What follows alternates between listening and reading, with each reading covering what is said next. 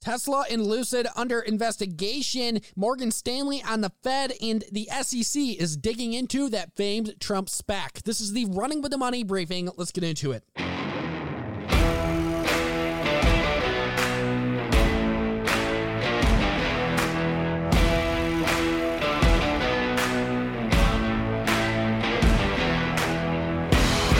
What is up? And we are back, and welcome to another episode of the Running with the Money briefing powered by Pounding the Table. Either way, let's get into it. And where are the markets heading? Well, today they're heading to the upside. Going into the close today, we have the Dow Jones up 656 points, Nasdaq up 143, and the S&P 500 up 54. Groups leading the way to the upside: basic materials, real estate, energy, industrials, and consumer cyclicals. And right behind it, utilities, consumer defensive, financials, communication services, technology, lagging the broader market, along with health healthcare. Some interesting stuff there. Now, getting into the biggest headlines of the day, we have the SEC opening investigations, or these investigations are now coming to light today in both Lucid and Tesla. So, According to Reuters and CNBC, we have Tesla being investigated by the SEC over a whistleblower complaint that pretty much alleged that Tesla failed to notify shareholders of solar panel uh, deflects and issues. Some very interesting stuff there. On quote, according to CNBC, Reuters said the SEC launched the probe in response to a former Tesla employee's whistleblower complaint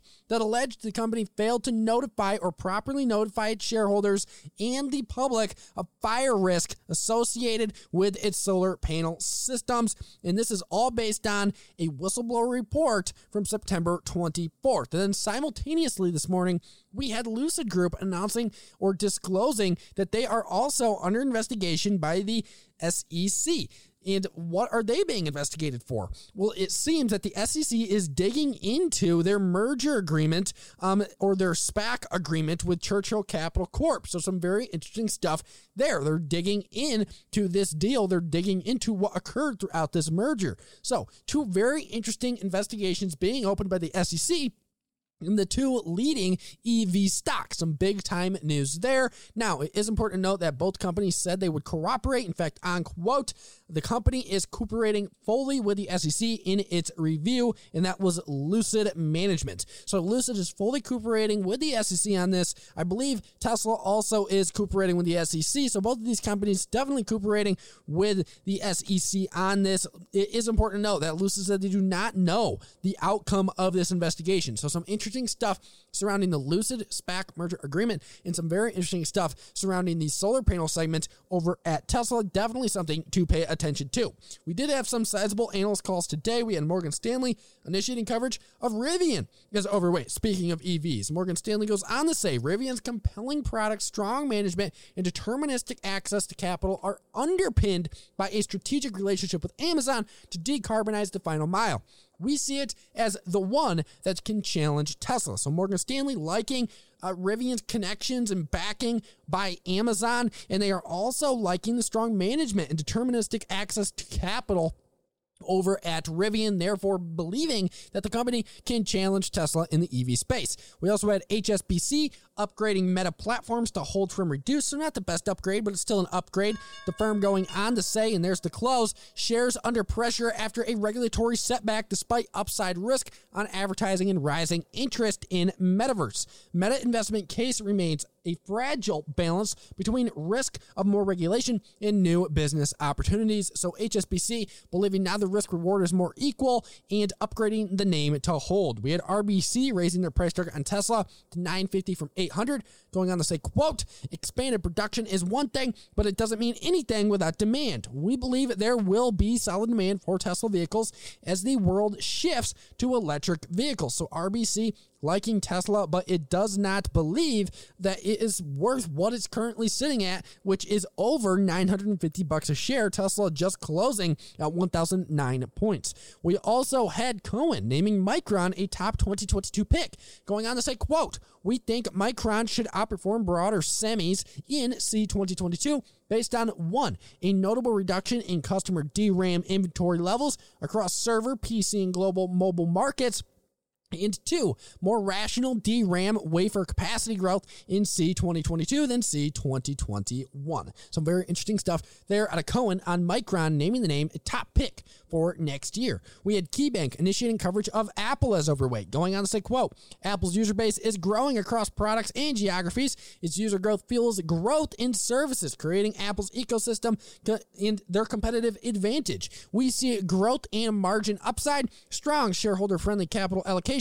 and potential for new Apple products and services, which creates a strong investment profile. While Apple is expensive by historical valuations, we find Apple attractive relative to other mega caps, given Apple's superior ROIC characteristics. An interesting call at a KeyBanc on Apple initiating it as overweight.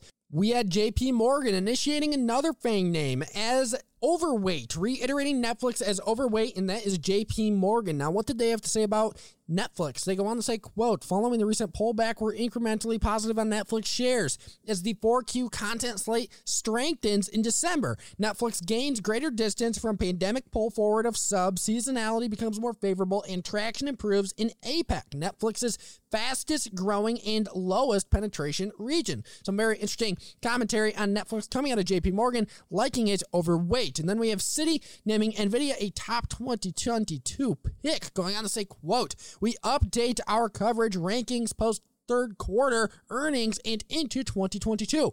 Overall, we prefer semi caps over semis on 10% valuation discount to five year historical average and see a path towards $100 billion wafer fabrication equipment. Some very interesting commentary out of Citi on NVIDIA naming it a top 2022 pick. And then we have Cowen naming MasterCard a top 2022 pick or a top 2022 idea. Going on to say, quote, we are bullish given the company is positioned for above trend revenue and earnings growth in 22E with long term post pandemic growth sustainably above pre pandemic rates, with the shares 10% down year to date and trading at 31 times next 12 months PE ratio, a discount to its pre COVID 35x valuation multiple, we would be more aggressive buyers. Cowen liking the name MasterCard in 2020 too. Now, moving on to commentary out of Morgan Stanley on the Federal Reserve.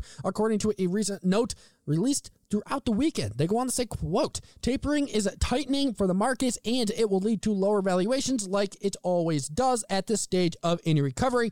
And that was commentary from strategists led by Morgan Stanley's Michael Wilson in a note to clients. Now, we did get some commentary on what these firms see ahead. So we had JP Morgan. They believe that the year is going to round out and we're actually going to see somewhat their base case scenario is somewhat of a rally into year end and then some weakness in 2022. Meanwhile, Morgan Stanley sees the S&P 500 trending lower and valuations declining. So, two big time banks going at it and actually have separate views on the market, but they are both um, very much hawkish along with the central banks. Now, Shifting into this investigation by the SEC of DWAC, you know, that SPAC that plans to merge with former President Donald Trump's new social media platform, Truth Social. So the SEC and FINRA are both probing Digital World into all the details of this proposed deal. They are looking into the communications between Trump's firm and Digital World Holdings. So, some very interesting stuff going on here. Digital World acquisition is also under investigation. Holy smokes. It seems that the SEC is on fire over the past 48 hours and few days and few weeks. Man, and multiple investigations announced coming out of the SEC. The SEC digging into Digital World Acquisition Corp or that SPAC that that will be merging or is supposedly going to be merging with President Donald Trump's social media company. And we also have an investigation into Lucid and Tesla. But either way, I wanted to note that here on the show that DWAC, that huge pump that we saw, that SPAC that absolutely went parabolic not all too long ago on this news that it would be merging with former President Donald Trump's new social media platform. Well, it is under investigation by the SEC. Now, to round out the show, given that there weren't too many headlines today, I do want to go over what names were leading the market and what was going on within the market. So you take a look at what led the day of the day. And you see Microsoft, you see Apple, Google, Facebook, Amazon, all moving to the upside. When it comes to sectors, what do you see? Here at the close, we saw basic materials, energy, and real estate. Those were the top three sectors. Meanwhile, the bottom three sectors healthcare, technology, and communication services. So you have some people calling the bottom, you have others not calling the bottom. You look at option flows here on QQQ, you see that 82% of above ask orders going through within options on QQQ. 82% of those were actually on the put side, on the short side of things. So that is something to note. The put to call ratio on QQQ for above ask orders 4.44. Definitely not the most positive thing in the world, but it is something to note. Also, taking a look at the NAA 200R, it gives us an indication of how many names across the NASDAQ are above their 200 day moving average. As of the close on Friday, that was sitting at 25.75. That likely caught a slight bounce today, but we don't have the most recent data on that because this only updates every once in a while. So, taking a look at the broader markets here, we do see that they are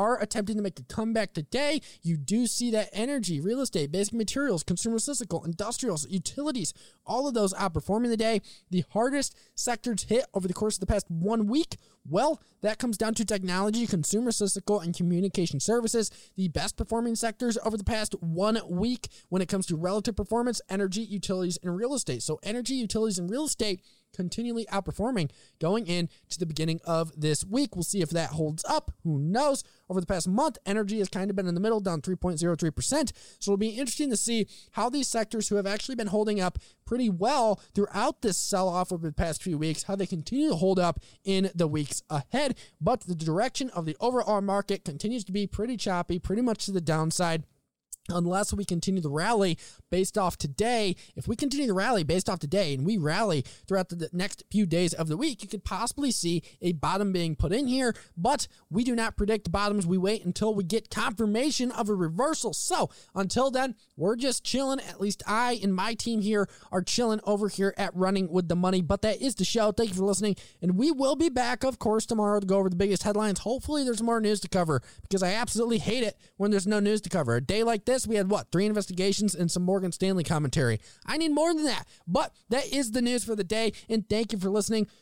Either way, go get my boys over at Pounding the Table. Listen at Pounding the Table on Spotify or anywhere you listen to podcasts, including Apple Podcasts. Give me and my team a listen at Running with the Money on Facebook and Instagram or at Luke Dene on Twitter. Sleep, profit, trade on, and I will see you tomorrow.